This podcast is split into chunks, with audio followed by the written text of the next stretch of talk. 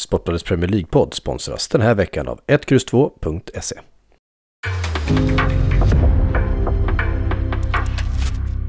En podcast från Aftonbladet.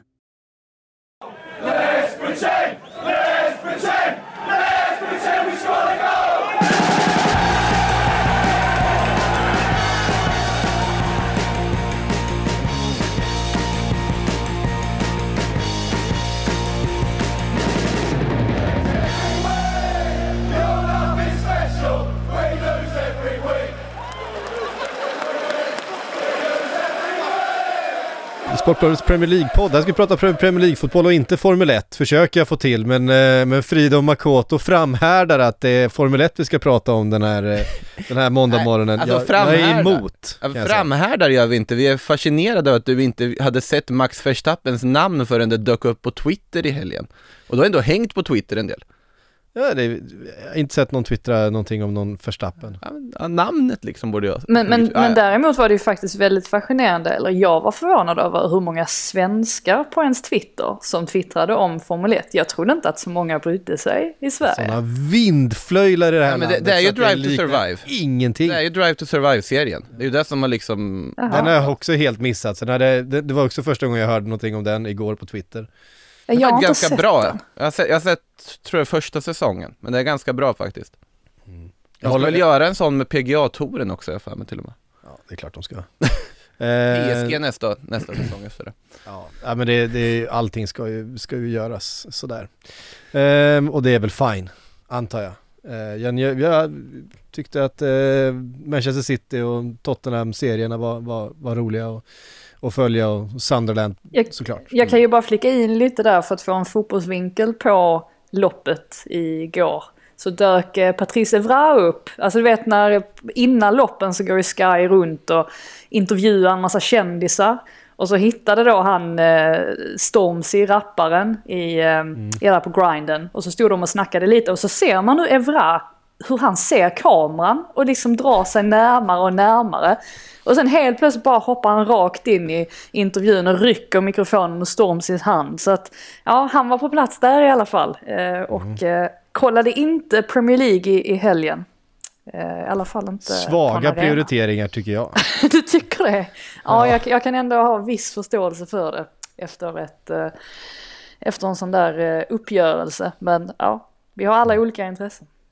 Ja, eh, onekligen. Jag, jag väntar tills de gör en om PDGA-proffstouren. Jag tänkte precis säga det, var det någon bra discgolf i helgen? då, då, då, kommer, då kommer jag titta.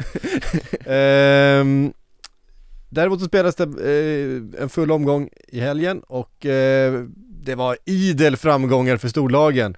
Eh, huruvida det borde varit det eller inte, det har diskuterats eh, desto mer. Men jag tänker vi ska börja med den som var allra tydligast, eh, nämligen eh, Arsenal mot Southampton. Här var det inget snack, 3-0 till Arsenal, mål av eh, Öd, Övergård igen. Övergård. Du, du var ju bräd, du började ju säga rätt. Ja. Jag trodde du hade någon ordvits på gång. Jag var Nej, jag, jättespänd. jag har skrivit, jag har stavat fel i mitt körschema, det var det som förvirrade mig. Började tänka på gamle domaren Övrebö här. Det kanske man inte ska göra för ofta. Jag Men... tänkte på den här arga snickaren. Ehm, han var inte i London, Nej, det vet, jag har ingen aning om vad han gjorde, men uh, Ödegård var där i alla fall och gjorde mål. Frågan är vart Pierre-Emerick Aubameyang var Frida? Ja, han var nog hemma, tror jag. Ehm, Mm. han, Gnisslade tänder. ja, men precis. Eh, here we go again, tänkte man ju lite grann. När det stod klart att han missade matchen på grund av disciplinära skäl. Och anledningen till det ska ha varit att han åkte till Frankrike och fick tillåtelse att göra det för att hämta hem sin mamma som ju har varit sjuk tidigare under säsongen också. Ehm, och eh, fick då godkänt att återvända, eller han fick godkänt att åka dit om han såg till att återvända senast onsdag kväll. Och det gjorde han inte för att han återvände torsdag morgon och ska ha varit på plats på London Colony i tid. Men problemet är ju att nu måste man ha ett eh, PCR-test eh, Eller man måste göra ett coronatest innan man anländer till England och sen så måste man även ta ett PCR-test när man är på plats här och eh, fram tills man får resultatet på det testet så måste man isolera sig. Och det hade inte Aubameyang förstått. Och eh, där råd- råder lite eh, ja, men spridda åsikter kring vem som har ansvaret där för att vissa hävdar att Arsenal borde ha kunnat vara tydligare med detta eftersom att vissa så här undantag har gällt för idrottare tidigare under pandemin och att Aubameyang kanske möjligtvis trodde att det var så nu också medans eh, andra hävdar att det låg på Aubameyang för att klubben var väldigt tydlig med vad han behövde göra för att kunna resa iväg. Så att det hela slutade i alla fall med då att Arteta höll honom utanför truppen och meddelade det till hela världen. Så som han ju gör, han är ganska rakt på sak. Och där råder det också splittrade meningar huruvida det här är det bästa sättet att eh, ja men att inte hålla det inom gruppen. För att så gör ju många andra lag. Man kan ju lätt tro att Arsenal drabbas av sånt här all, alltså väldigt mycket oftare än alla andra konkurrenter. Men att det egentligen har att göra med att Arsenal genom Arteta kommunicerar ut det väldigt ofta också. Eh, men det har förstås blåsat upp en diskussion nu huruvida Aubameyang borde ha kvar kaptensbindeln. Man kan tycka att det är lite svårt efter två sådana här incidenter. Senast var ju då i North London Derby mot Tottenham förra säsongen. Och ehm, ja, alltså han är ju inte riktigt urtypen för en kapten. Och vi vet ju att han fick ju egentligen bara kaptensbindeln för att det slutade som det gjorde med Granit Xhaka som var tvungen att leverera den vidare. Mm. Um, så att, ja, vi får väl se vad som händer här. Teta drar ju sig inte för i alla fall att göra förändringar om man anser att det är det bästa för laget. Men det är ju svårt också när det är en spelare som Aubameyang som har bäst betalt av alla. Eh, han skrev på den här förlängningen enbart på grund av att Arteta egentligen var så himla, ja men dels pengarna då såklart men också att Arteta insisterade på att han skulle skriva på. Nu undrar man egentligen hur deras relation egentligen är. Och dessutom har, har ju Aubameyang inte sett särskilt bra ut den senaste månaden och har ju missat ganska stora lägen också, eller stora möjligheter. Så att ja, det är, återstår ju att se hur det slutar den här gången. Men eh, det ser ju inte bra ut i alla fall varken för Aubameyang eller för Arsenals del. Alltså det, det känns ju som det, utan att lägga värdering i hur exakt liksom var, vem som gjorde rätt och fel i just det här att han blev avstängd från den här matchen. Bara faktumet att du har en sån incident kombinerat med ja, den alltså skrala formen han haft sen i princip kontraktskrivningen. För vad var det han gjorde förra säsongen? 12 mål totalt. Han har gjort fyra i år, missat superlägen som du sa Frida. Han känns inte självskriven idag i en Arsenal-elva. Och han är klart bäst betald och det är ju väldigt tydligt och det här är ju ingen unik spaning på något sätt men att det är tydligt att han snarare är en belastning än en liksom ja, självklarhet i den där lönelistan just nu. Och man undrar ju med facit i hand alltså var det verkligen värt det här hela liksom långa köret på att få det där kontraktet förlängt? Bevisligen inte. Alltså, eh, känslan är ju att Arsenal lyckats måla in sig i ett Özil-hörn igen ja. med, eh, med Aubameyang, precis men, som man men... gjorde, man förlängde Özils kontrakt i samband med att Alexis Sanchez försvann, man kände att man måste ha kvar en av de här, ja men då förlänger vi Özil och släpper Sanchez. Eh, och egentligen inte fick ut någonting av honom efter den förlängningen. Det, ehm, Ja, jag, men tyckte, Artet, ja. Jag, jag, tyckte inte att det var så illa med Aubameyang alltså under förra säsongen. Alltså visst, man, man landar oftast i detta att ja, han tjänar så mycket pengar, han borde kunna prestera ännu bättre än, än vad han gjorde. Men nu, de, den här senaste månaden, de senaste två månaderna, mm. då har det ju verkligen sett riset ut. Så att det är först nu, sen vet man ju inte heller hur mycket de här personliga problemen har påverkat honom också. Just med att hans mamma har varit sådär sjuk. Det är väl klart att det möjligtvis kan inverka på hans, hans insatser. Men oh, det, han, det är just lönen man landar i också. att Det, det ser ju mm. inte helt bra ut när ens högst betalda spelare underpresterar. Nej, och mycket rykten såklart om honom i, i januari eh, redan nu. Eh, jag tror i och för sig inte att han kommer lämna för jag har svårt att se någon annan betala den lönen för honom. Men det han är, är ju ganska det... gammal nu också ju. Alltså han är ju ingen, ja. ung, ingen ung. Nej det var ju det som var det stora frågetecknet när de värvade honom redan. Eh, från Dortmund där han kom eh, från några riktiga kanonsäsonger och hade vunnit som skytteligan i, i, i Tyskland och så vidare och öst in mål. Men redan då var det så här, men då var han liksom 29 ish. Fast då var det ju en supersuccé till en början, det är därför de sitter i någon sorts läge de gör nu. Och verkligen, och då var det så här, men, men betalar man en miljard för en sån spelare i den åldern, är det är svårt att få de pengarna tillbaks kanske om, om tre, fyra år om man skulle behöva. Eh, jag minns att den diskussionen var, var, eh, var uppe och de- var, var, var bidragande till att den för, förhandlingen drog ut på tiden då Mm. och så vidare. Eh, vilket värde man egentligen skulle sätta på honom och nu, vad är han, 32? Ja, han Ja. fyller ju 33 nästa år ju så att. Ja, precis. Ehm, så att det, det, det är klart att ålder ligger en spelare i fatet, det är ju inget nytt.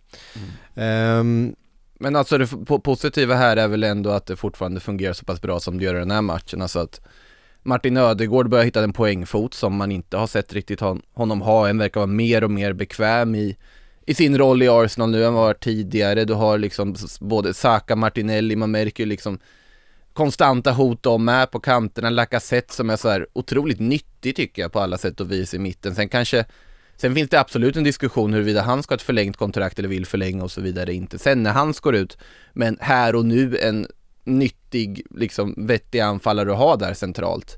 Och sen då Xhaka Partey bakom som får, får ny chans och ändå tar den också tycker jag i den här matchen. Det, ju, det här var ju precis den typen av seger Arsenal behövde. Komfortabel, ja 3-0-seger. Jag tror det finns en rimlig anledning till att Ödegård gör mål nu och det är ju antagligen Mm. att Xhaka är tillbaka. Vilket gör att när Lokonga spelade så tyckte jag ändå att det såg ut som att Ödegård höll sig lite djupare i planen. Men nu med Xhaka så trycker han fram lite mer och det är klart att han kommer komma till lägen då. Ehm, Jag fastnar ju vid anfallet fram till 1-0 målet för att det, det är ju. Artetas DNA skrivet över, över hela det anfallet. Det är ju precis så. Han vill att de ska spela med de här triangelpassningarna ända nerifrån målvakten och upp.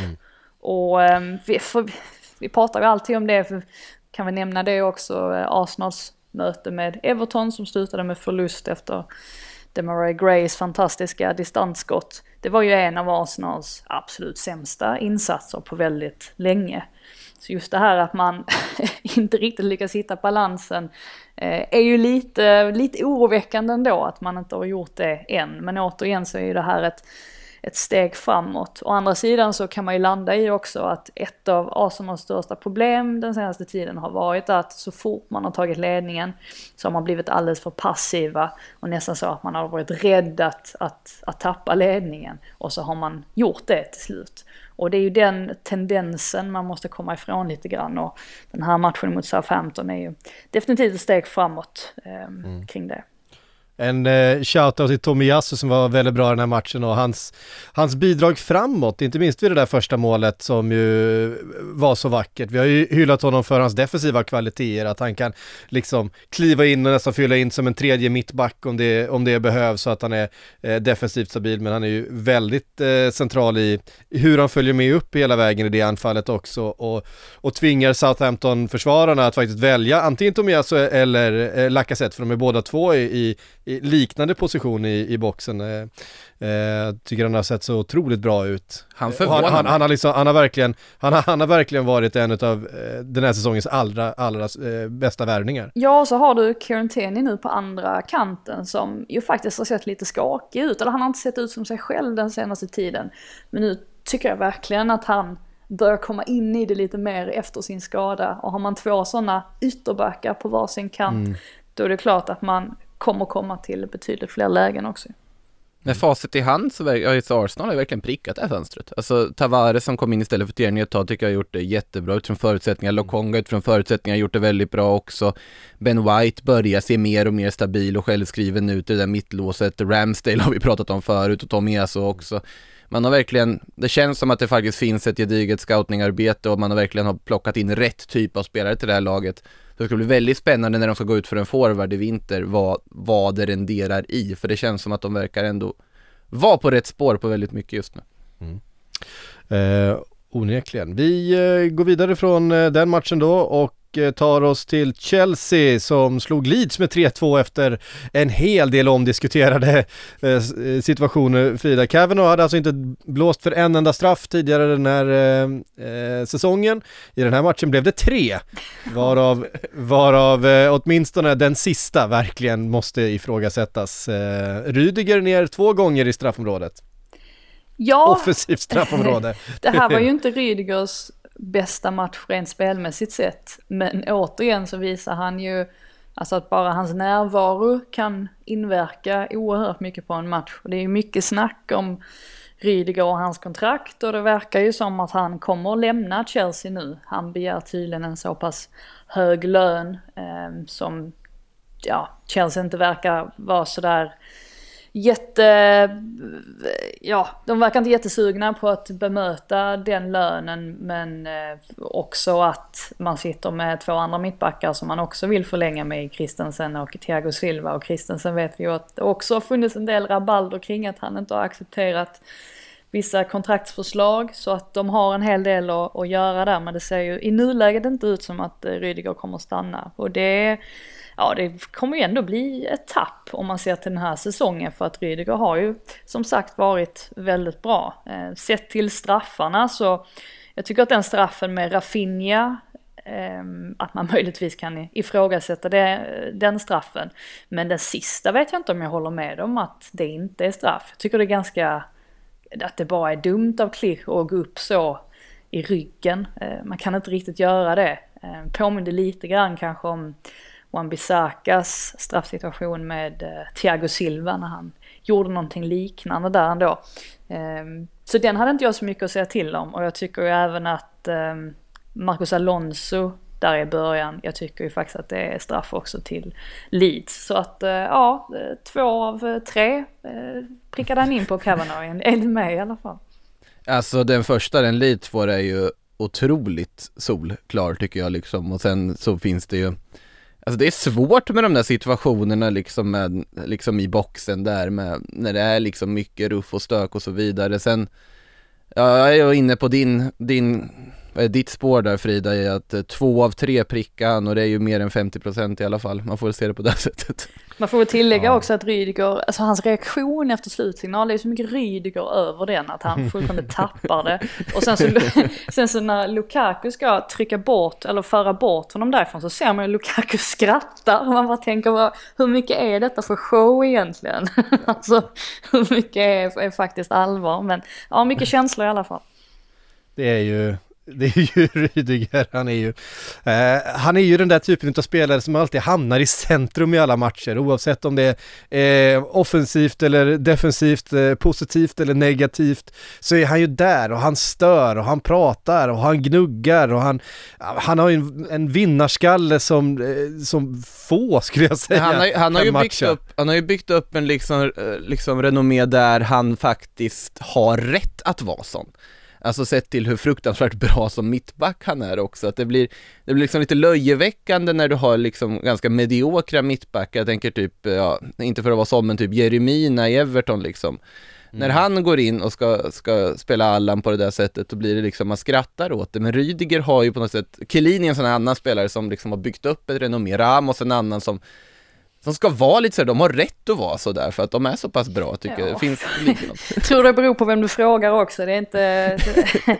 är man, eh, var man Leeds-supporter i den här matchen så var man nog mm. inte helt nöjd med Rydigers nej, nej, men det, det, Och det, det har man ju sett ha... ganska, ganska ofta under säsongen att han helt plötsligt, jag tror han gjorde det på, vem var det i Malmö han gjorde det på? Kan det ha varit Penja som han gick in och bara sänkte? Alltså helt, eh, helt oprovocerat. Bara gick in och så gav honom en sån armbåge rakt i ryggen och man tänker ja, jo, okej. Okay. jag förstår liksom att det är hans grej men ibland så går han ju lite över gränsen om man eh, säger så. Så är Sen får man ju eh. säga också att den, den, här segern för Chelsea var ju jätteviktig med tanke på inte minst mötet med Zenit tidigare i veckan där det återigen blev lite sådär att jaha nu släpper Chelsea in tre mål igen och det såg lite rörigt ut stundtals under matchen att man tappade den här energin återigen som man annars har levt på väldigt mycket ända sedan Tuchel kom in.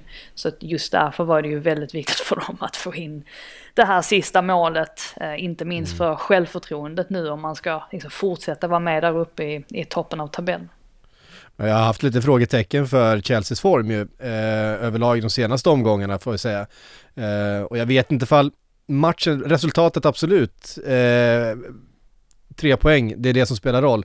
Inte om matchen i övrigt kanske gav oss sådär jätte, mycket nya besked ändå runt, runt Chelseas form om man ska vara riktigt ärlig. Jag tycker Leeds gör en bra match. Eh. Ja, alltså Mounts avslut där, nu har ju han sex mål mm. och det efterlyste vi ju fint. lite inledningsvis på säsongen att han, nu var han väl han skadad inledningsvis, men när han väl började mm. spela mm. att han måste börja producera lite mer poäng eller ännu mer poäng. Och det gör han ju nu. Eh, tycker väl Melier är lite felplacerad vid hans avslut. Men eh, nej, han är ju, han är ju fantastiskt bra i, i de lägena. Så att, eh, att han får göra mål igen är nog skönt för honom i alla fall. Eh, men jag håller med, jag tycker Leeds också gör en... Jag tycker att det finns mycket för dem, mycket bra för dem att ta med sig från den här matchen. Och de har ju ändå gått lite upp och ner har inte haft det helt lätt de, de senaste veckorna med en del, med en del förluster och sådär och resultat som har gått emot dem. Så att, eh, ja, att Gellhardt får komma in här och kvittera med sin första mm. touch, bara en sån sak. Eh, så att, ja, inte så mycket att skämmas eh, för deras del. För. Verkligen inte, verkligen inte. En annan, eh, ett annat utav topplagen som tog sig vidare efter en del omdiskuterade domslut och till slut en straff som avgör det var Liverpool mot Aston Villa i Steven Gerrards återkomst till, till Anfield då och det är klart att eh, det inför handlade väldigt mycket om Steven Gerrard och, och återkomsten till Anfield, han fick enormt mycket frågor om det. Eh, på planen handlade det dock mesta om, eh, om Liverpool framåt, eh, öste på, skapade kanske inte de här allra, allra hetaste målchanserna fram till straffen men det var ju en, en total dominans fram till dess och, eh, och själva eh, straffen för Liverpool kanske inte så mycket att prata om utan snarare situationen senare när Aston Villa eventuellt skulle haft en straff. Eh, efter att Allison som såg, såg, han hade en sån där dag Allison där allting såg lite svajigt ut lite feltajmad eh, eh, vid ett par tillfällen och snubblade och blev räddad utav eh, Matip vid något läge och sådär. Eh, kunde Ma absolut Matip blivit en straff. Matip var ju väldigt bra. Matip var väldigt bra mm. eh, och det är han ju. Han är ju lite långsam. Det har han ju emot sig att han är ju otroligt lätt att springa, springa förbi. Eh, men eh, enormt placeringsskicklig och, och ehm, stabil mittback, underskattad mittback fortfarande. Eh, skulle jag vilja hävda, tycker inte att han är eh, långt ifrån, ifrån de övriga. Eh, rent, när det kommer till allt utom själva speeden. Ja. Så tycker jag nästan, han, han håller van Dijk-klass eh, i, i, mycket av det han gör. Han vann ju flest luftdueller i den här matchen. Och det, mm. det, det, säger ju en del ändå. Jag tycker att i, i det här Ings, i Ings-situationen som Gerard var så irriterad över så tycker jag väl ändå att Alisson får en hand på bollen. Eh, som möjligtvis kan rättfärdiga då att man, man släpper den situationen. Ja, nej men det är ju en, det är ju en, en, eh, en tight situation eh, i alla fall. Och det var ju många sådana där och de gick liksom storlagens väg i, i så många av de här matcherna så att det har dragit stora växlar på det. Men jag, jag tycker nog ändå att det eh, i den här matchen blev korrekt eh, i slutändan. Det, det, går definitivt att diskutera den, den straffsituationen men jag tror också han får en, ett litet finger på bollen Allison och då eh, Åtminstone var ju, det var alltså Liverpools straff den som får, den är ju korrekt på alla sätt tycker jag. Mings hamnar ju bara helt fel i den duellen med liksom Sala och det det är klumpigt av honom att liksom gå in på det sättet. Sen är det inte lätt att hantera en spelare som Mo Salah i straffområdet på det här sättet med speeden och tekniken men i alla fall i den här matchen känns det väl som att ö, ö, liksom, utslaget över hela matchen, det, så segern för Liverpool är ju rättvis. Mm. Sen var det absolut roligaste tyckte jag i liksom efterspelet på det här när Michael Owen ställde en fråga till Steven Gerrard tyckte jag var otro, otroligt underhållande Ja, svar men- från, från Gerard där med att, ja det är ju det är ju aldrig lätt att komma till Anfield liksom, det är jobbigt för alla tränare och Gerard bara, ja säkert har de spelat i United. Ja, precis. Eh, det är lite skillnad på, på legendstatusen hos Michael Owen och Steven Gerrard, det, det, det, kan, man, det kan man säga. Men eh, jag gillar ju ändå att Gerard, och det var väl ingen som hade tvivlat på det, men att han var ju oerhört mycket Aston Villa nu. Han var ju väldigt lite Såklart. Liverpool. Han reagerade ju inte ens på, alltså när fansen, Liverpool-fansen sjöng hans namn och sådär. Han såg ju inte ens ut att, att höra det. Han var ju fullt fokuserad på att vinna den här matchen. Så där har man ju förståelse för att han då är irriterad eftersom, eftersom att Aston Villa trots allt höll sig kvar så länge i matchen. Men det som är fascinerande med just Liverpool, det är ju inte bara det här att de har en så fantastiskt bra offensiv, utan det är ju alltså hur svårt det är att bryta ner dem defensivt nu också. Alltså när man har van Dijk och Matip och man inte har de här mittbacksproblemen längre och så dessutom så har man ju en sköld framför där alltid med minst två spelare. Eh, alltså huruvida den är Fabinho eller Henderson eller vem det nu är. Eh, alltså det, det är svårt att göra mål på Liverpool då. Och det är också en Verkligen. sån där grej som gör att man tror att, eller börjar, börjar tro att de rent av kan ta ligatiteln den här säsongen. Just för att de är så oerhört starka både framåt och så dessutom då bakåt. De har ju, de har ju allting på plats. Och sen så då med kantspringarna där, Robertson och Alexander Arnold. Det är, ja, det är väl kanske då att Allison ska fortsätta vara lite darrig ibland som möjligtvis kan, kan göra att de släpper in några mål här och där. Det är ju också vad de gör när Salah Mané åker på afrikanska, det är en gammal liksom fundering här men alltså samtidigt eh, vad är det, Oxley Chamberlain som får chansen här tar den ju inte riktigt i någon sorts falsk nio-roll som Klopp testade här.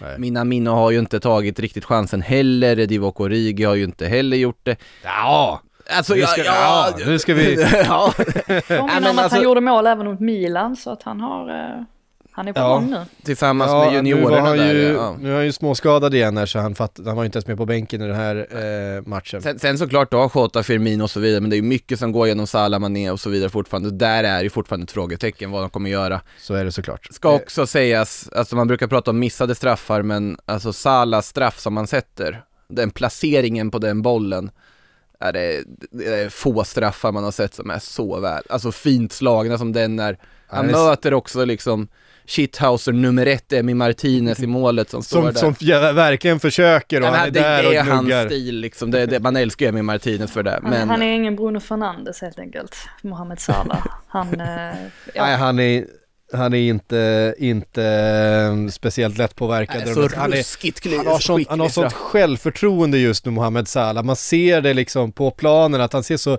han ser så avslappnad ut. Alltså den här säsongen jämfört med kanske förra och tidigare, när han har, man har sett att det, liksom, det har funnits där eh, jakten hela tiden på målen och när de inte studsar rätt och han har sett lite frustrerad ut och han har tagit en del av de här egoistiska besluten som vi, som han har fått en del kritik för under, under säsongen, att han fattar fel beslut, han tar skott när han borde skjuta sig.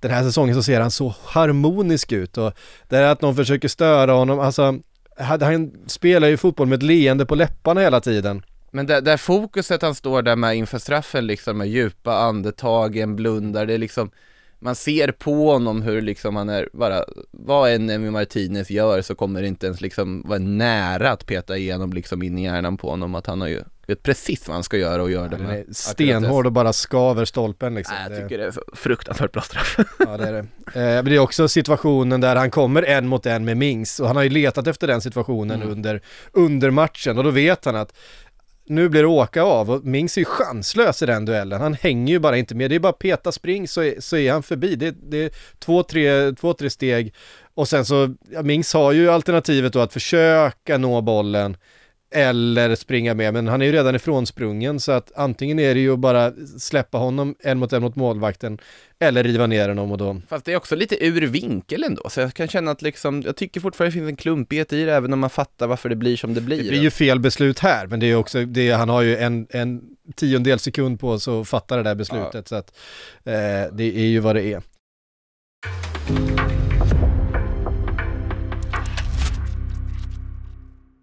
Sportbladets Premier League-podd sponsras den här veckan utav 1X2.se och med oss eh, idag för att prata om detta har vi som vanligt då, får vi väl säga över det här laget, Andreas Nord, välkommen. tackar, tackar Patrik. Ja, det börjar bli ett stående inslag. Mm, det är bara att vänja sig. Eh, du, vi har ju en tävling tillsammans, eh, 1X2.se och Sportbladet. Hur har det gått i den?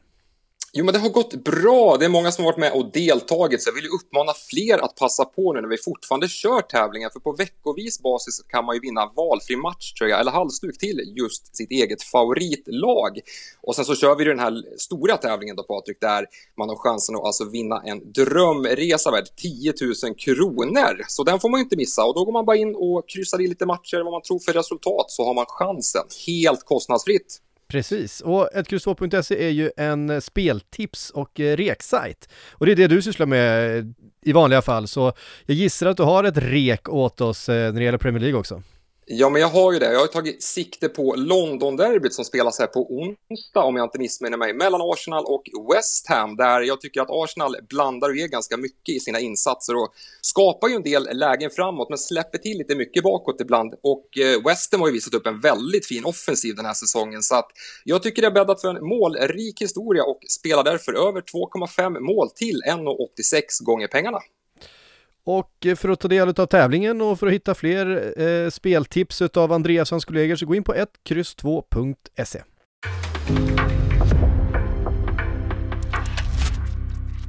tre poäng till Liverpool i slutändan i alla fall. Tre poäng också till Manchester City, kanske eh, hela omgångens mest omdiskuterade straff, Frida.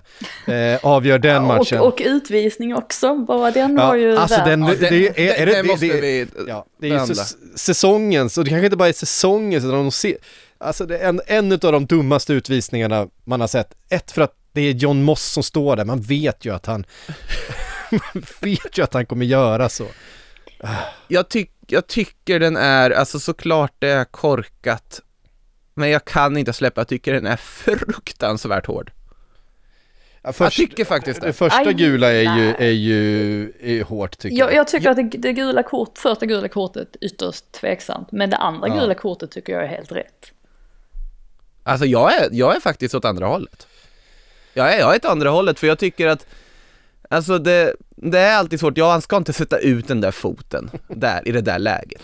Men det finns också en otrolig, det finns ju en tydlig tanke där från City att de vet ju vad han sitter i för situation. Och de slår den bollen just där, där. Ja, ja, Men vad, men vad men- menar du? Alltså menar du att du tycker att det första kortet är gult, men att du tycker att det andra, att du tycker att Jag tycker att, inte jag är tycker gult? att Moss ska visa lite känsla i det här läget, ta den kritiken som kommer från City, ge honom, du gör inte om det där, om du ens liksom tittar på ett Det gult här är ju Moss, han, det. man vet, han gör, det är ju Ja, Jag tycker det här är, Att det- det här är Jimenez, Jimenez får bara skylla sig själv. Ja, jag, jag varit- jag, jag håller med. Jag, jag, jag tycker visst, alltså Moss är den han är och så vidare. Det första gula kortet, jag hade inte dragit fram det gula kortet där. Men jag tycker att den här, varför går Jimenez fram där? Det är så dumt så att man baxnar.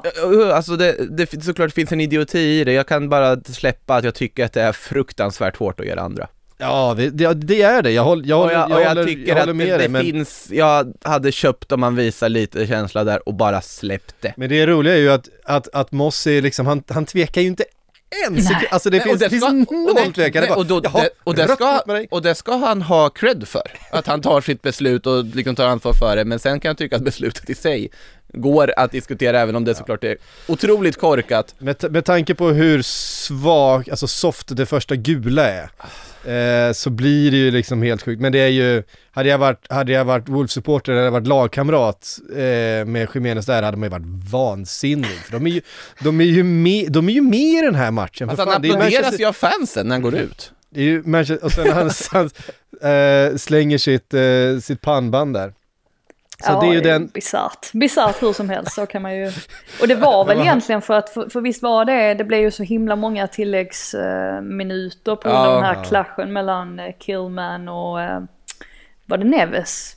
Var det va? Ja. eh, ja det var det, ja. Ehm, Så det, det var väl därför också, det kanske inte hade hänt om inte det hade hänt så att säga. Han, han kanske hade spelat för många minuter under första halvleken och lite för, lite för yrig, trött i hjärnan eller någonting. Jag vet inte vad det var som, Ja. som hände. Men däremot, alltså straffen som Wolves får emot sig är ju bisarr. den är ju bisarr på riktigt. Det, det där är ju inte straff någonstans. Inte i min bok i alla fall. Och jag tror Men- inte i regelboken heller. Nej, alltså för att den, du får, du får ju, du får ju spela med den delen utav armhålan slash eh, överarmen där bollen nuddar. Jag sitter och tittar på det precis just nu, den där bollen tar ingenstans Men ned- alltså, det, nedanför, det, är ju, det är eh, ju tröjärmen sa vi va? Vi satt och diskuterade det här innan vi började spela in jag och Syk här. Alltså hur många procent av bollen måste vara på liksom fel sida tröjärmen? Nej men det är ingen, det är ingen procent av Nej. bollen, det är noll procent av bollen som är nedanför tröjärmen. Alltså själva, själva anledningen till att eh, VAR inte gick in och, och, och Mm. fingrade i det här. Det var för att de menade att de inte hade en vinkel som var bra nog för att kunna avgöra om det bara var alltså själva liksom rebenen, armhålan, bollen nuddade. Mm.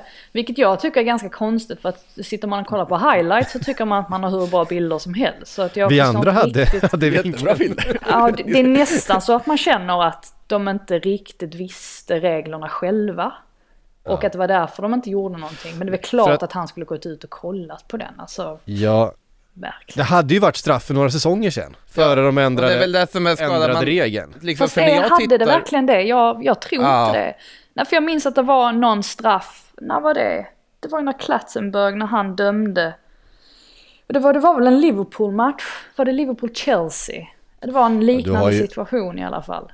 Ehm, Alltså de där situationerna dyker ju upp ofta men sen, alltså så här, man är ju lite då skadad av av liksom vad man har byggt upp för liksom egen bild av vad som är en straff eller inte om man bortser från just liksom reglementet vart armen slutar som man får spela med och så vidare så är det så att han gör sig större i den situationen med armen uppe i luften, bollen tar på underarmen Re regelboksmässigt Ja, det är väl inte straff då om man ska utgå från liksom den regeln. Jag kan se varför det är, men då, då, de som ska veta är ju varummet och domarna ja, jag kan är ju- absolut inte se det. Jag förstår inte det alls. Ja, jag kan, jag kan se den, Mm. måste jag säga. Jag kan se den, men den är, eh, den är otroligt diskuterbar i alla fall, kan man ju säga.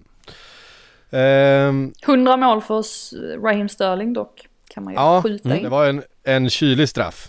Eh, han, Otroligt kylig. han vä- eh, väntar ner, vad heter han, José Sa. Josesa. Eh, Jättefin match han gör i övrigt, Josesa för övrigt. Ja, verkligen. Säger man inte Eh. Jose eftersom att han är portugis? Jose, ja det är det ju. Det. Så, så det stämmer. Josesa. José Sa. Ehm, den matchen avgjordes på en eh, straff, även matchen mellan Norwich och Manchester United avgörs på en straff. Som det diskuteras mycket runt. Ja, fast Eh, den, nej. den var väl mer, var inte den mer klar eller? Den var väl lite mer, det lite mer, men det är alltid sådär att det är en, en närkontakt vid ett, vid ett inlägg. Eh, han gör ju det mesta av situationen så att säga. Eh, han har ju varit med förr. Eh, Jag tycker ändå att det, det var nog den klaraste i helgen. Enligt mig i alla fall. Jag tycker det är bara dumt av Max Aaron så. Han, han vet ju att eh, Ronaldo är väldigt stark i, i luften och det ser ut som att det är det han försöker hindra honom från att göra, alltså hoppa upp. Och ja, det, det fanns inte. Jag tyckte i alla fall att det var, det var, eh, det var svårt att hävda att, eh, ja, svårt för VAR att gå in och peta i den så att säga. Ja, nej, men alltså kontakten är ju där och han, han drar i honom. Sen, det som, är, det som är grejen med just sådana där straffar, att det är så många sådana situationer som... Det, det, jag tycker att det, det är lite flytande gränser just, man, man håller ju i varandra, man springer bredvid varandra och det handlar väldigt mycket om vart balansen finns och om man... ehm, Men det, en, en, en lätt, alltså att man, att man, de drar ju varandras armar och axlar och sådär hela tiden. Sen att man drar precis när balansen är fel och man trillar och så vidare, det, eh, det, det ska ju vara straff liksom, men... men Det är ju eh, det som är så svårt med de där straffarna som är så mycket straff i regelboken. De ska börja gå på det varenda situation i straffområdet, då kommer du få en ohållbar situation. Absolut, man kan argumentera för att om du väljer att lägga den inställningen på det, du kommer få fullkomligt hela havet stormar i en höst tills spelarna lär sig, okej jag får inte göra så här för det kommer bli straff. Men den effekten, liksom den liksom, övergångsfasen kommer ju bli för stökig för att den ska gå att implementera. Eh, Det är också att det inte sker då på bollförande spelare, vilket också sker liksom ofta i lite ögonvrån på domaren. Man ser ju många försöka den där vid fasta situationer, att man löper och man blir lite fasthållen, man lägger sig ner på knäna och man skriker eh, och så och ofta vidare. ska det ju vara straff där. Ganska ofta ska det vara straff. Eh, visst var det Arsenal mot, eh, mot Everton som hade en sån eh, situation eh, vill jag minnas. Inte som varje var, match en sån situation. Som, som, var, som var väldigt tydlig men som inte blev någonting fastän att det var egentligen när man tittade på repriserna en solklar straff i eh, men bollen var aldrig riktigt i närheten, domaren såg inte, de valde att fria till slut och sådär. Eh, jag vet inte, det, det, är nästan den svåraste typen utav, eh, utav straff att, att bedöma, just med tanke på att det inte är på bollförande spelare. Eh, så att allt fokus ligger inte där. Men, eh, men eh, Jag, i övrigt... Ja, jag, jag vet inte om ni såg eh, Uniteds bänk eller noterade hur otroligt många assisterande tränare det satt där. Alltså det var ju det, var, det, var det värsta jag sett. Alltså det var säkert var, fem, var det 15 assisterande och, och, och ja, vad, vad de nu än har för, för arbetsuppgifter och titlar. Eh, och jag, jag, nämnde en av dem i, i min krönika efter matchen, eh, Sasha Lense, som har mm. plockats in som idrottspsykolog, vilket ju känns rimligt ändå. De, de flesta mm. klubbar idag arbetar med idrottspsykologer, även om det tydligen var 20 år sedan Man United senast hade gjort det. det. det. är ju anmärkningsvärt att det tagit 20 år för dem att skaffa en ny. Ja, en ny, ja. precis. Det var ett, tydligen... Uh, uh, ja, precis. Och det var ju Sir Alex tid då. Ett, ett brief moment när de tog hjälp av en psykolog. Men nu har de en alltså. Men jag skrattade lite för att han satt ju på läktaren, eller han var ju med liksom i deras eh, alltså bland deras stab till den här matchen och då skrattade jag lite för jag tänkte alltså varför behöver man verkligen en psykolog mitt under match? Alltså det, ja, alltså finns det någon mening med att ha med honom på de här bortamatcherna. Men i och för sig, alltså efter att ha kollat på 45 minuter av den här matchen så tänkte man ju att ja, det kanske inte vore så dumt ändå med någon sorts terapisnack där för att få igång dem lite. För att alltså de, de såg inte bra ut, Man United. Det var ju faktiskt Norwich Nej. som hade övertaget här lite grann. Främst då genom att de var så väldigt välorganiserade defensivt. Egentligen ända fram tills Aarons gör den där missen ju. Eh, som mm. blir matchens enda mål dessutom. Eh, tyckte också att United, de tappade ju bollen hela tiden. Det var ett väldigt statiskt anfallsspel där alltså fyra, fyra attackerande spelare i stort sett hamnar på en linje längst fram. Och det är liksom ingen som tar några spännande löpningar eller är kreativ på något annat sätt. Och just eftersom att de ehm, Eftersom att Norwich yttrar var så duktiga med att jobba hem så gjorde ju även det att Telles och Dalot fick ju inte samma ytor de heller på, på sina kanter så att eh, nej det var väldigt, väldigt statiskt från Man United. Och det enda som egentligen gör att de inte tappar poäng här i mitt tycke, det är ju att Norwich saknar kvalitet för att de slog också några märkliga passningar rakt in centralt och tappade bollen. Eh, mm. Billy Gilmore bland annat som en spelare som jag gillar väldigt mycket men ibland är han lite för naiv. Um, kanske för att han spelar i ett lag som Norwich där man inte riktigt har råd att alltså, göra de uh, felaktiga passningarna. Um, det syns i alla fall betydligt mer när man gör det i ett lag som Norwich än låt säga ett lag som Chelsea och det märktes inte minst här. Och sen dessutom, alltså Josh Sargent, jag jag kommer aldrig förstå mig på den spelaren. Jag, jag, jag fattar inte honom. Jag, jag tycker inte att han har någonting. Han, jo okej, okay, han, har, han, har, eh, han har löpvilja och eh, det, det märks att han har rätt inställning. Men i övrigt så tycker jag att han saknar all form av kvalitet. Och bara för att jag säger detta nu så lär han väl göra hattrick här senare i veckan. Showed great character. Han, han är 21, 21, 21-årig amerikan, bra för liksom PR över, på andra sidan Atlanten. Alltså, men vilka, ändå... vad, ska, vad, vad ska Norwich ha för PR gentemot USA? Alltså det ja, men, skiter väl de i liksom. Jag får ge dem att de försöker. Ja, Nej men alltså. Jag, jag tycker det är ändå... konstigt och så tänker man så här, jaha men har de ingen bättre? Nej, det är väl det som är problemet också med Norwich, att kvaliteten i truppen är inte den Nej. absolut bästa. Och det är det som gör att de kommer att åka ur i så fall. Det är ju inte att Dean Smith är en usel tränare eller att han inte försöker göra så gott han kan med det här spelarmaterialet. Det, eh, Temo Pukki likadant. Jag var faktiskt lite förvånad över att Lindelöf hade så mycket problem med Pukki som han ändå hade. För att mm. tyckte inte heller att Pukki var sådär riktigt på, på hugget. Och då kan man definitivt inte vinna en match mot Man United trots att de då också ser lite sega ut.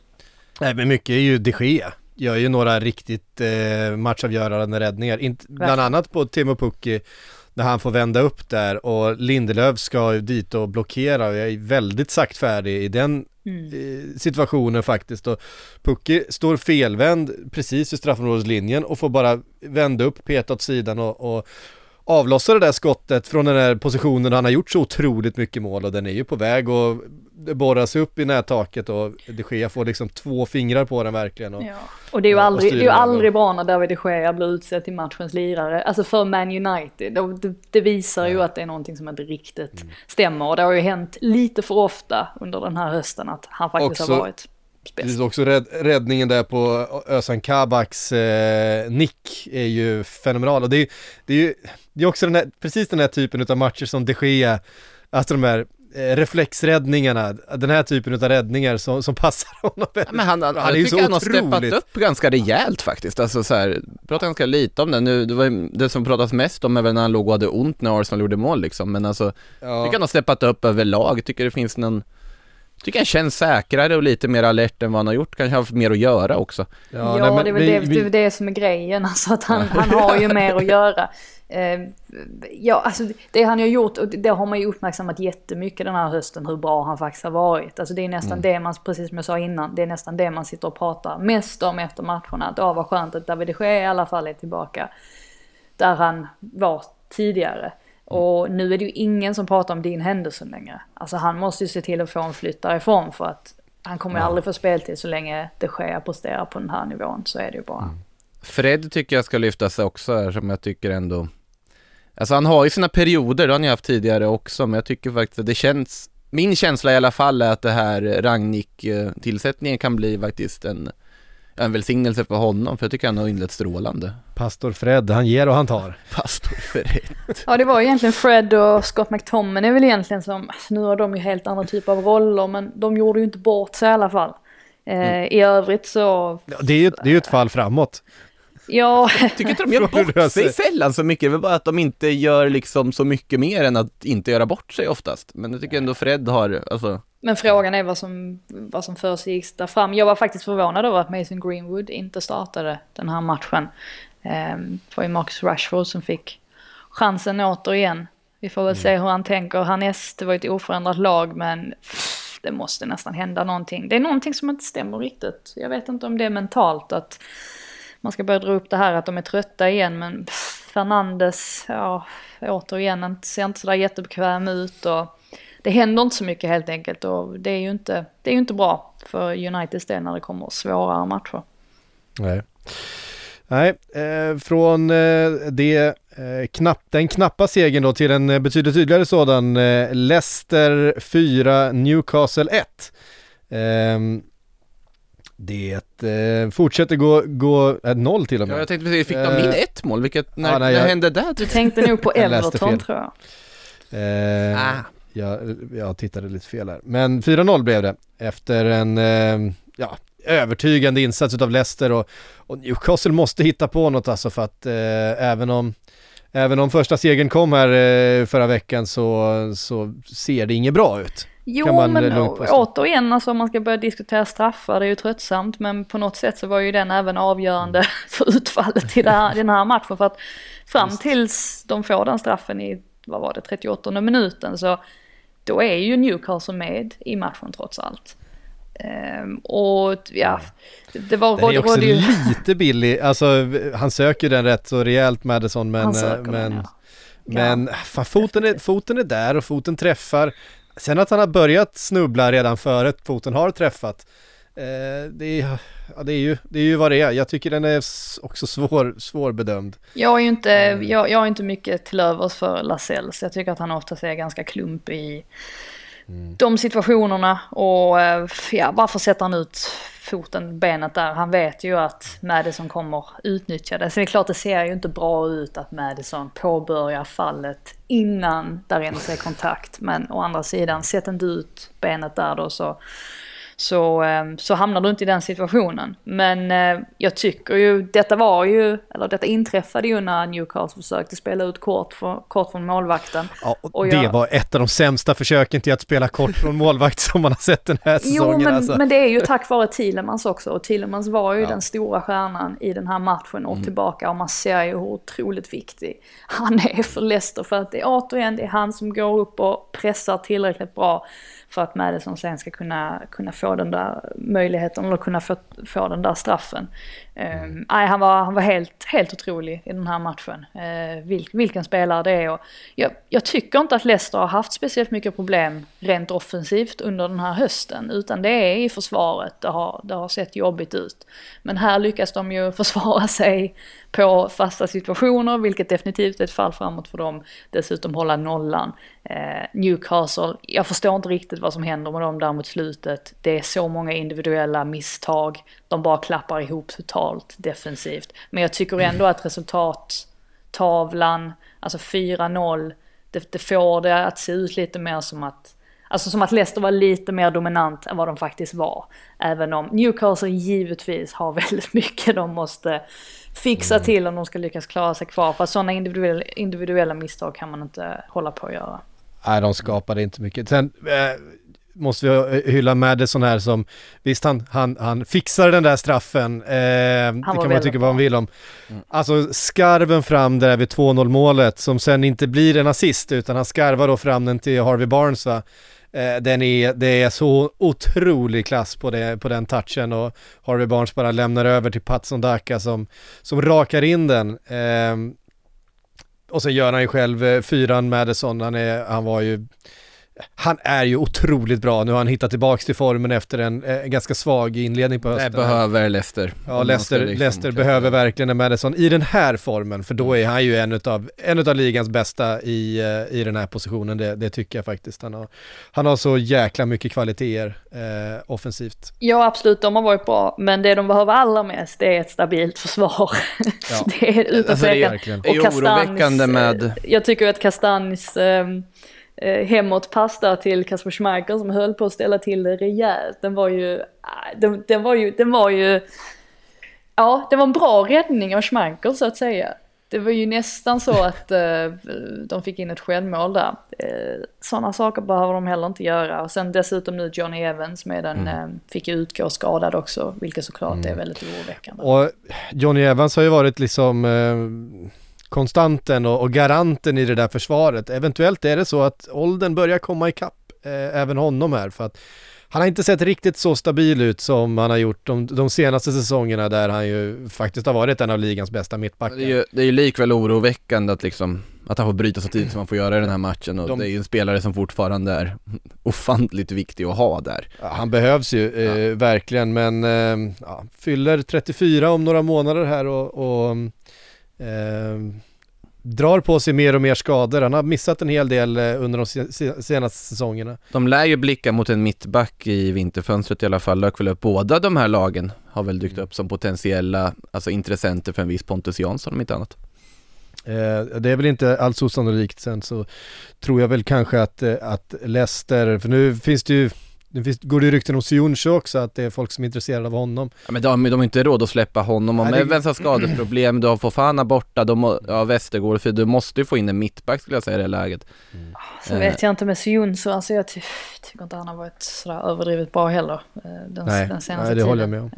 Eh, jag han hade ju den säsongen där när han var lite, han var väl inte ny i Leicester egentligen, men när han fick eh, speltid efter att, ja men det var väl efter att Maguire lämnade. Eh, när han imponerade. Men eh, jag tycker väl inte riktigt han har nått upp till den, Nej, till den nivån. Inte till de nivåerna. nej, nej håller med. Eh, någon som har varit bra däremot, han är inte alls eh, back. Conor Gallagher i Crystal Palace eh, den här säsongen. Helt okej eh, slutpunkt på den här matchen han drämmer till med där också. Ja, vilken, vilken spelare det håller på att utvecklas till att bli. En av alla de här Chelsea-talangerna som eh, bara liksom, en efter en, eh, bara tar över den här ligan. Till slut kommer vi ha en hel liga med bara gamla Chelsea-spelare på, på alla stjärnpositioner ute i lagen. Men eh, eh, det är ju hans match det här och han, eh, han gör två av tre mål eh, och är utan tvekan bäst på plan. Det är ju rätt intressant också att Chelsea har ju ändå haft ett litet så centralt mittfältsproblem på sistone på grund av skador då. Eh, mm. På diverse spelare. Men de kommer ju inte behöva värva in någon ny spelare eh, till nästa säsong i alla fall. Eh, så kan man ju säga. Och eh, Vera sa ju det efter matchen också, eller han var ju väldigt noga med att påtala att ja men han pratade om Gallagher, vilken eh, enormt duktig spelare det är, inte minst att i det här att han jobbar väldigt hårt alltid. Och så påtalar han ju det att ja men det är väldigt viktigt att han är i en klubb där han får spela. Det är väldigt, väldigt viktigt för hans utveckling. Om man tänkte ja, klart att ni vill behålla honom så länge ni bara kan. För att han har ju liksom utvecklats till ja, men en av de, deras absolut viktigaste spelare. Och vi har ju pratat om honom hur mycket som helst under hösten. Och just det här vad det är som gör honom så bra är att han är så duktig på att länka upp. Alltså mm. både defensivt men sen också följa med framåt. Också då dessutom komma till avslutningslägen och att han är duktig i tajta, i eh, tajta situationer och ja men han är allround är han ju väldigt, väldigt bra. Han, men det, det är just den här kombinationen av att spela med hög svårighetsgrad och ha så otroligt låg felprocent. han lyckas med så, med så, eh, i stort sett allt han gör. Eh, blir ju lyckosamt och så spelar han då dessutom med, med ganska små marginaler med hög svårighetsgrad hela tiden. Uh, ja, det, är en, det är en riktig kl klassspelare. Det är verkligen också känslan man får när man tittar, ja, Conor Gallagher har varit bra i Crystal Palace. Nej, men inte han också som tillhör Chelsea liksom. Mm. det är verkligen den känslan. Sen vill jag faktiskt ändå, ehm, för att det är ofta man, och jag satt själv och hånade Ayu lite grann, eh, alltså inledningsvis i matchen för att kommer tänka på att han har ju inte, han har gått mållös nu i V, det är nästan 40 matcher. Alltså det är, något, det är helt bisarr siffra. Mm. Eh, jag vet inte hur många gånger jag använt ordet bisarrt i den här podden hittills, men det är en sån helg där mycket har varit bisarrt. Eh, och hans eh, målstats är en av dem, men i den här matchen ska sägas också att han var väldigt bra. Och ja. jag tyckte att hans och Gallaghers samarbete framförallt fungerade väldigt, väldigt bra. Mm. Så att det är skönt för dem att när Wilfred Zaha inte sticker ut, att det faktiskt finns andra spelare i offensiven som kan kliva fram. Och det händer ju i det här läget. Sen eh, Everton, ja det, det finns en del att säga finns en del att säga om dem också, inte minst den här situationen ja, när Richarlison kliver av och hamnar i bråk med Benitez. Det är ju inget, jag är lite mm. förvånad över att folk drar så stora växlar av just det för att vi vet, Richarlison blir alltid sur när han blir utbytt och han hamnar ju nästan alltid i bråk också så minns inte minst den här mm. straffsituationen mot Brighton var det väl när ja, han börjar bråka där om vem som ska, vem som ska mm. lägga straffen och sådana saker. Så att det är ju lite, det tillhör ju hans karaktär på något sätt att, att göra den typen av grejer. Men Benitez har ju inte det han mår inte bra just nu. Alltså, man, man märker ju att det är en pressad karl när han liksom går till attack mot fansen också som väl buade där när Rondon kliver in i minut 58 att eh, liksom visa förståelse. Jag vet inte riktigt om det är läge att börja liksom be om förståelse när de spelar på det här sättet de gör. Sen såklart det fanns skadehistorik på Richarlison som gör att bytet kommer och så vidare. Men det ser ju inte bra ut. Sen har du ju hela den här Lucas Din-historien på sidan av alltihopa också som även där står en av liksom ligans absolut bästa vänsterbackar förra säsongen som nu är totalt i periferin och det totalt har skurit sig med tränaren och ett lag som ja, ser ut att få det riktigt, riktigt, riktigt jobbigt här framöver om inte de börjar vända snart. Man tänkte att ja men segern här mot Arsenal, kanske det var vändningen, så kommer den här smällen mot Crystal Palace bara rakt som ett brev på posten efter det så att nu det är tuff decembermånad som väntar för Everton, de måste ja. börja göra resultat nu. De har några riktigt svåra matcher också eh, under ja, den här perioden. Får väl ändå nämna att de var ju ändå hyfsat nära här att kvittera. Alltså det är ju mm. det är Gordon som har det där fantastiska läget ändå där de ju faktiskt hade kunnat utjämna. Så att de är ju inte, de är mm. inte helt efter i den här matchen. De vann ju faktiskt mot Arsenal tidigare i veckan också, även om jag tyckte mest att det var Arsenal som underpresterade grovt i den matchen. Ehm, men ja, det, det, är väl klart att det är några viktiga veckor här nu och framförallt blir det ju viktigt för Benitez i och med den här dusten som han då uppenbarligen har haft med Dini att fler spelare får ju inte vända sig emot honom. Alltså då kommer ju inte det här, då kommer inte det här sluta bra överhuvudtaget. Mm. Men ja, Nej. vi får se hur det ser ut efter nyår. Mm. Och det är liksom, eh, man ser ju inte direkt, är det liksom Steve Bruce de ska slänga in där då för att rädda säsongen Åh, i, i januari om det är så att det börjar, det börjar lukta relegation battle eh, Ernesto Valverde, efter, efter nyår. jag. Ja vi får se, det är, eh, det är eh, hårda puckar just nu i Everton. Vi eh, tar oss vidare och eh, ska se, vi har inte nämnt Burnley West Ham 0-0. Eh, jag vet, vad vill vi säga om den Frida? Alltså att Antonio har gått mållös i sex matcher nu. Eh, ganska Mm. oroväckande för West Hams del för att de, plockar, de har ju plockat fem poäng på de fem senaste matcherna om jag inte minns helt fel. Och det att jämföra då med 12 poäng på de fem matcherna dessförinnan. Så det visar ju att de, de har en kurva som, om den inte pekar neråt så pekar den, är den väldigt flatlined just nu. Och det tror jag beror på att de inte har en jättebred trupp, något som har nämnts otaliga gånger den här säsongen. Men tyvärr så tror jag för West Hams del att vi kommer märka av det mer och mer nu ehm, de kommande veckorna och kommande månaderna framöver. Att det blir jobbet då ehm, att försöka hålla, hålla kvar vid den där Champions League-platsen i, i toppen. Det har ändå gått ruskigt fort där man tittar bara rent tabellmässigt när man tittar på City, Liverpool, Chelsea som bara seglat ifrån. Det är redan åtta poäng ner till West Ham mellan Chelsea och liksom tredjeplacerade Chelsea och fjärdeplacerade West Ham så att den luckan har ju ganska snabbt byggt upp så här nu i och med att de inte riktigt fått resultaten de behöver. Ja, och det har väl inte rått någon, någon, någon större tvivel om att det, att det är klasskillnad mellan de tre Det är inte lagen. överraskande men likväl. Och, eh, och resten. Vi, eh, vi avrundar väl eh, här idag med helgens enda svenskmål. Brentfords eh, seger över Watford. Eh, och Pontus Jansson. Ja, det var inte så dumt. Eh, det är ju rent intressant att majoriteten av Brentfords mål den här säsongen har ju kommit vid, antingen via passningar wingback till wingback, fasta situationer eller andra vågor på en hörna. Och det där sista har ju varit en trend i Premier League överhuvudtaget. Eller totalt sett. Alltså att det är många lag som har svårt att försvara sig mot andra vågor och så får man in målen på det sättet. Och Brentford fyller ju alltid på med en mittback, alltså vid den bortre stolpen. Vilket gör att de är ju eventuellt lite sårbara vid ev- eventuella omställningar. Men det funkar ju verkligen för dem och inte minst i det här fallet. Och sen är det ju dessutom Saman Ghoddos som ordnar straffen där. ehm, som gör att eh, Brentford faktiskt kan vända på det här resultatet. En oerhört stark trea eh, för deras del. Och sen återigen Watford, herregud vad de släpper in mycket mål. Det, det bådar inte gott så att säga i, eh, i bottenstriden. Nej.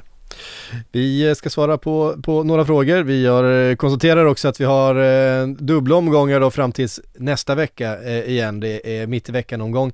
Sen är det, är det FA-cup till helgen eller? Eh, nu har jag inte schemat riktigt klart för mig men Men inte bara. Men- eh, det är för, jag ligamatcher ska, med... för jag ska till Det Liverpool är i alla ligamatcher till helgen också. Det Det är är ligamatcher till helgen också. Eh, Kanske primärt ligamatcher till och med. Eh, Ja, så är det det nog, Mm. precis. Eh, just det, för fan. Vi har ju Tottenham-Liverpool på söndag, för fan. Ehm, Den hade jag eh, lite siktet inställt på. Eh, vi har lite matcher i veckan, men vi ska svara på lite frågor innan vi knyter ihop här idag. Eh, vi kan ta en från eh, Martin Karlsson. Eh, kör min fråga igen om vaccinerade fotbollsspelare i Premier League. Eh, hur ligger det till med den saken Frida, eh, nu när covid börjar liksom eh, ta, koppla grepp här om, om eh, samhällena igen? Mm. Eh, hur ligger det till med vaccinationerna och spelarna? Det har blivit lite bättre, eh, ska sägas. Eh, grejen är att det, det finns ganska mycket intressanta redogörelser för vad som egentligen har skett i Tottenham. Och media kan inte riktigt gå ut och, ja men på grund av eh, läkarsekretess eller vad det nu heter så kan man inte gå ut och, och nämna namn och sånt där så att det får väl inte jag heller göra. Men det var ju, ska ju ha varit så att det var en spelare som i slutet av dagen efter att ha spenderat alltså en hel dag på träningsanläggningen plötsligt sa oh jag har känt mig lite dålig hela dagen, jag känner mig lite konstig. Och alla andra bara så här va? va? Vad menar du allvar? Och så vis- visade det sig ju då att den här spelaren var, eh, hade covid och eh, då redan hade lyckats smitta alla de här andra spelarna. Så att det var i alla fall så det, det började i Tottenham och det ska även finnas x antal spelare, nu kommer jag inte ihåg exakta siffran, men det är ändå ganska många, en 6-7 stycken som inte är vaccinerade. Och, och vissa av de här blir man ju blir man ju lite förvånad ändå. Det är ändå alltså, ganska högt, högt stående spelare som inte har, i alla fall inte har fått båda sina vaccinationssprutor än. Jag tror att i vissa fall har de fått en. Ehm, men ja, det är ju också anledningen till att ehm, det har kunnat spridas så här pass mycket, tror de i alla fall. Ehm, vill också ta upp en uh, grej som har varit intressant men som har skett i Bundesliga med Joshua Kimmich mm. som ju var en av de här spelarna som mm. inte ville vaccinera sig. Och hade fasligt eh, många argument för varför det var en bra idé. Och sen så då åker på covid och nu ångrar han sig och går ut och säger det att han ångrar sig att han inte hade... Han hade väl, han hade väl inbokat att han skulle faktiskt ta eh, vac vaccinet och sen så blev han då smittad och har ju jättestora problem nu. Eh, och, och jättestora bi, bieffekter efter det. Så att det visar ju varför det är viktigt att vaccinera sig och jag tror väl att en sån incident kan säkert påverka spelare också. Att de ser att oj, ja men det är nog bättre att jag tar den där sprutan istället för att ja. man ska riskera att, att hamna i den situationen. Men det har ju blivit bättre sen de här siffrorna släpptes av Premier League tidigare under säsongen som ju antydde att det var så himla många som inte hade vaccinerat sig. Det var ju vissa lag som stack ut och hade en väldigt bra vaccination, vaccinations siffra som jag tror det var Leeds och Wolves bland annat. Medan där då fanns andra lag som var riktigt dåliga. De har förbättrats så att nu är ändå de flesta spelarna vaccinerade men uppenbarligen så finns det ju fortfarande de som inte är det. Men kanske kan det här ändra på det nu för att det är en riktigt, ehm, en riktigt viktig period nu. Och nu märker man ju att både Man United och Aston Villa har drabbats ehm, i sina, på sina träningsanläggningar så det är bara en tidsfråga innan vi kommer behöva diskutera att flytta fram ännu fler matcher. Alltså det är ju det är såklart alltså så här otroligt tråkigt för liksom Kimmich att bli sjuk som han blir men det är också Alltså det är fascinerande att det ska krävas Krävas liksom att ja men man inser att schemat är tufft liksom att det är det här Oj nu har det liksom drabbat Tottenham här men kanske borde vara värt att ta en vaccinspruta Vi, Nej jag, jag, vet, jag ska komma säga något dumt om jag fortsätter säga det så jag kanske ska låta det vara här Vi, vi går vidare bara ja. Vi tar en fråga från Kverulerar. Han skriver, eh, vem blir Newcastles Robinho och vem blir deras Steven Ireland? Den är lätt att svara på. Osman Dembélé. Som får förlängt löneökning sen dumpas till Stoke året efter. Eh, klarar de strecket? Hur påverkar spelarna av att få veta att de inte kommer få vara med på resan uppåt? Ja, alltså Newcastles Robinho. Eh, och Osman Dembélé. Osman Dembélé. Det, är helt uppenbart att det... Ja, det är ju super. Han kommer ju också så dyka upp och tro att, att han ska kriga i toppen av Premier League och sen så ligger de näst sist. För övrigt fick han bryta med skada mot Osasuna också i 2-2 matchen i helgen. Det är ju... Som han gör. Ja men det börjar bli parodiskt också liksom. Det, det är ju tråkigt för honom såklart, det är ingenting han kan ro för heller, men det är ju, ja, han har en väldigt god kandidat till att bli Newcastles Robinho i alla fall. Mm. Är det John Joe på Ireland-frågan? Det är klart att det är. alltså John Joe själv är ju nästan mer Steven Ireland än Steven Ireland någonsin var. det är ju... Eh, det är hela liksom eh, utseendet, sättet de för sig, placeringen. Är inte John Joe Shelby väldigt mycket John Joe Shelby egentligen? Jo, det är, men de, de, de är ju de är inte helt olika Eller var Steven Ireland en dålig kopia av John Joe Shelby fast visst var innan? Det, visst var det Steven Ireland, det här kanske du kommer ihåg eh, Frida, eh, som eh, tackade nej till ett landslagsuppehåll eh, med ursäkten att hans mormor var var död och han skulle på begravning och så visade det sig att hon var, var vid liv. Eh, och... Eh, jo, det var, det var, jo, men det var väl att han ljög. Visst var det så? Ja. Han ljög va, att hans, hans mormor hade dött och att han skulle på begravning. Och så, ja, för detta var bara kollade upp och så bara, vänta, detta var både... ju när det var Svennis ju. Det var väl Svennis ja, som exakt. kallade honom för dum. så att det var, ja, det var dumt gjort eller? ja, det var, det var, det var med dumhet att göra det. Nej, ja. ja, det är... Fantastisk spelare på många sätt. Eh, Jimmy Serti undrar, hur kan Craig Dawson inte få straff i mötet mot Burnley när han ska täcka mm. ut boll, eh, gå fram för att bli nersparkad? Eh, ja, det, ja. Var, ehm, det var faktiskt... Tala om alla domsluten i helgen. Ja men precis, det var, det var, jag var förvånad över att de inte tittade på den på tal om eh, straffar då. Eh, det, mm. det, skulle de definitivt ha gjort. Och då tror jag nästan att han hade fått den alltså. För att McNeil, McNeil är det väl som sparkar, tror jag. Ehm, det, det var inte snyggt helt enkelt. Nej. Um, eh, eh, eh, ehm, sista frågan, Patrik Everstein undrar, eh, kanske ingen fråga så, men det nämns ofta att det är helt hemskt att få ligga ner bakom muren. Varför då? Om någon ligger där kan ju inte någon försöka skjuta under. Ja, men Eh, att du- bo- borde ju vara en liten risk att bli träffad menar han. Ja, Det är ja, ju förnedrande ja, mest. ja men, Men, men, men jag har faktiskt, jag har faktiskt eh, undrat detta också. Varför, varför hamnar vi i det här att det är förnedrande? Var det inte någon gång, var det Cristiano Ronaldo som tvingades lägga sig nej, ner? Messi. Messi. Var Messi i PSG. Messi tvingades men lägga man, sig lägg, ner. man lägger inte Messi bakom en mur. men alltså man vad- gör inte det. Men hur, hur blev det här någon sorts, liksom, varför blev det här någon status, alltså grej av att, eh, vadå, ska det vara den, den kort, det får ju vara den kortaste som lägger sig ner, det är ju inte mer med det. Ja, precis. Den som inte kan stå i muren. Jag tycker det är så Ja. konstigt att detta En, har blivit en, off, en, en kort, en, men alltså det är det, en kort offensiv spelare som inte gör så stor nytta någon annanstans i den här fasta situationen. Fast, alltså det som är förnedrande med att där du är, är ju en bolltröskel. Ja, Du, du är liksom nedgraderad till en bolltröskel. ja, men du alltså, lägger då Lionel Messi värvad från de Jag tror- jag men då jag får man ta sitt han- sårade ego och Ja, precis, det, det, det är ju det, det är ju väldigt sköra egon vi pratar om här. Mm. Eh, men, men Messi gjorde det ju utan att, utan att gnälla. Jag tror att det som det framförallt är, dels att det är, det är alltid lite förnedrande att ligga ner och vänta på Alltså det ser ju lite fånigt ut. Plus att det kräver ju noll skill. Det, det finns ju ingen som helst skicklighet inblandad. Jag hade ju kunnat, jag hade gjort mer nytta där än vad Messi eftersom eh, jag är längre och eh, dessutom lite Är du rund. längre än Messi? Jag, är längre än Messi. Eh, det är jag. Fan, jag är längre än Messi. jag menar det. Nej, jag, är inte, jag, är inte, jag är inte längre än så många, men, men eh, jag, jag fyller dessutom ut lite, lite mer plats. Nej Eh, jag, än- tror än inte jag, Messi. är, jag tror inte jag är längre. jag får ta tillbaka det. Jag tror jag är lite kortare.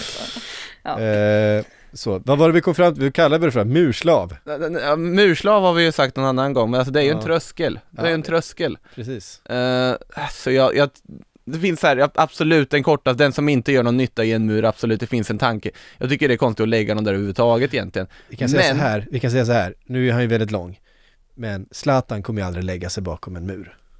Du skulle inte fråga Zlatan att lägga sig bakom en mur, det är det som är grejen. Att, att, det, problemet är att du, egon och så vidare. problemet är att du ber. Messi att lägga dig bakom muren. Där kanske finns beror på om det har regnat eller sådär. Jag kanske tycker att det är, det är mer okej Eh. om det är torrt underlag, man inte behöver bli blöt. Det blir ännu värre om det är liksom så här, så här lerig match liksom, så här, gamla Tipsextra julmatcherna liksom, lägga Ja. sig där bakom en mur och Precis. Nej, men det känns som att en gång i tiden så hade det varit, eh, alltså så här 80-talet, eh, mittenmöte i Premier League, det hade varit den mest ärofyllda man kunde göra var ju att lägga sig där i, i vägen för bollen på något sätt.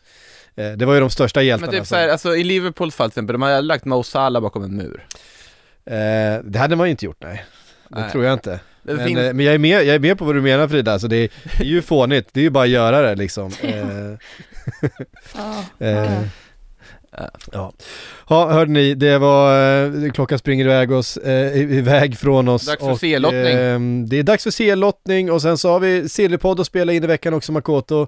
Eh, Silly Samurai som du är nu för tiden. In och läs dina tre, vad var det, dina tre tankar? Ja, för- lanserade idag. Jag kommer att eh, presentera lite allmänna funderingar varje vecka i lite olika format, så att det var väl någon form av pilot som dök upp här på sajten idag. Vi får, vi får följa det med... Pratar om Aubameyang bland annat faktiskt också där. Det kan jag tänka mig. Eh, missa inte Sillypodden eh, i veckan heller eh, och eh, Sportbladets Premier League-podd är tillbaks som en vecka igen.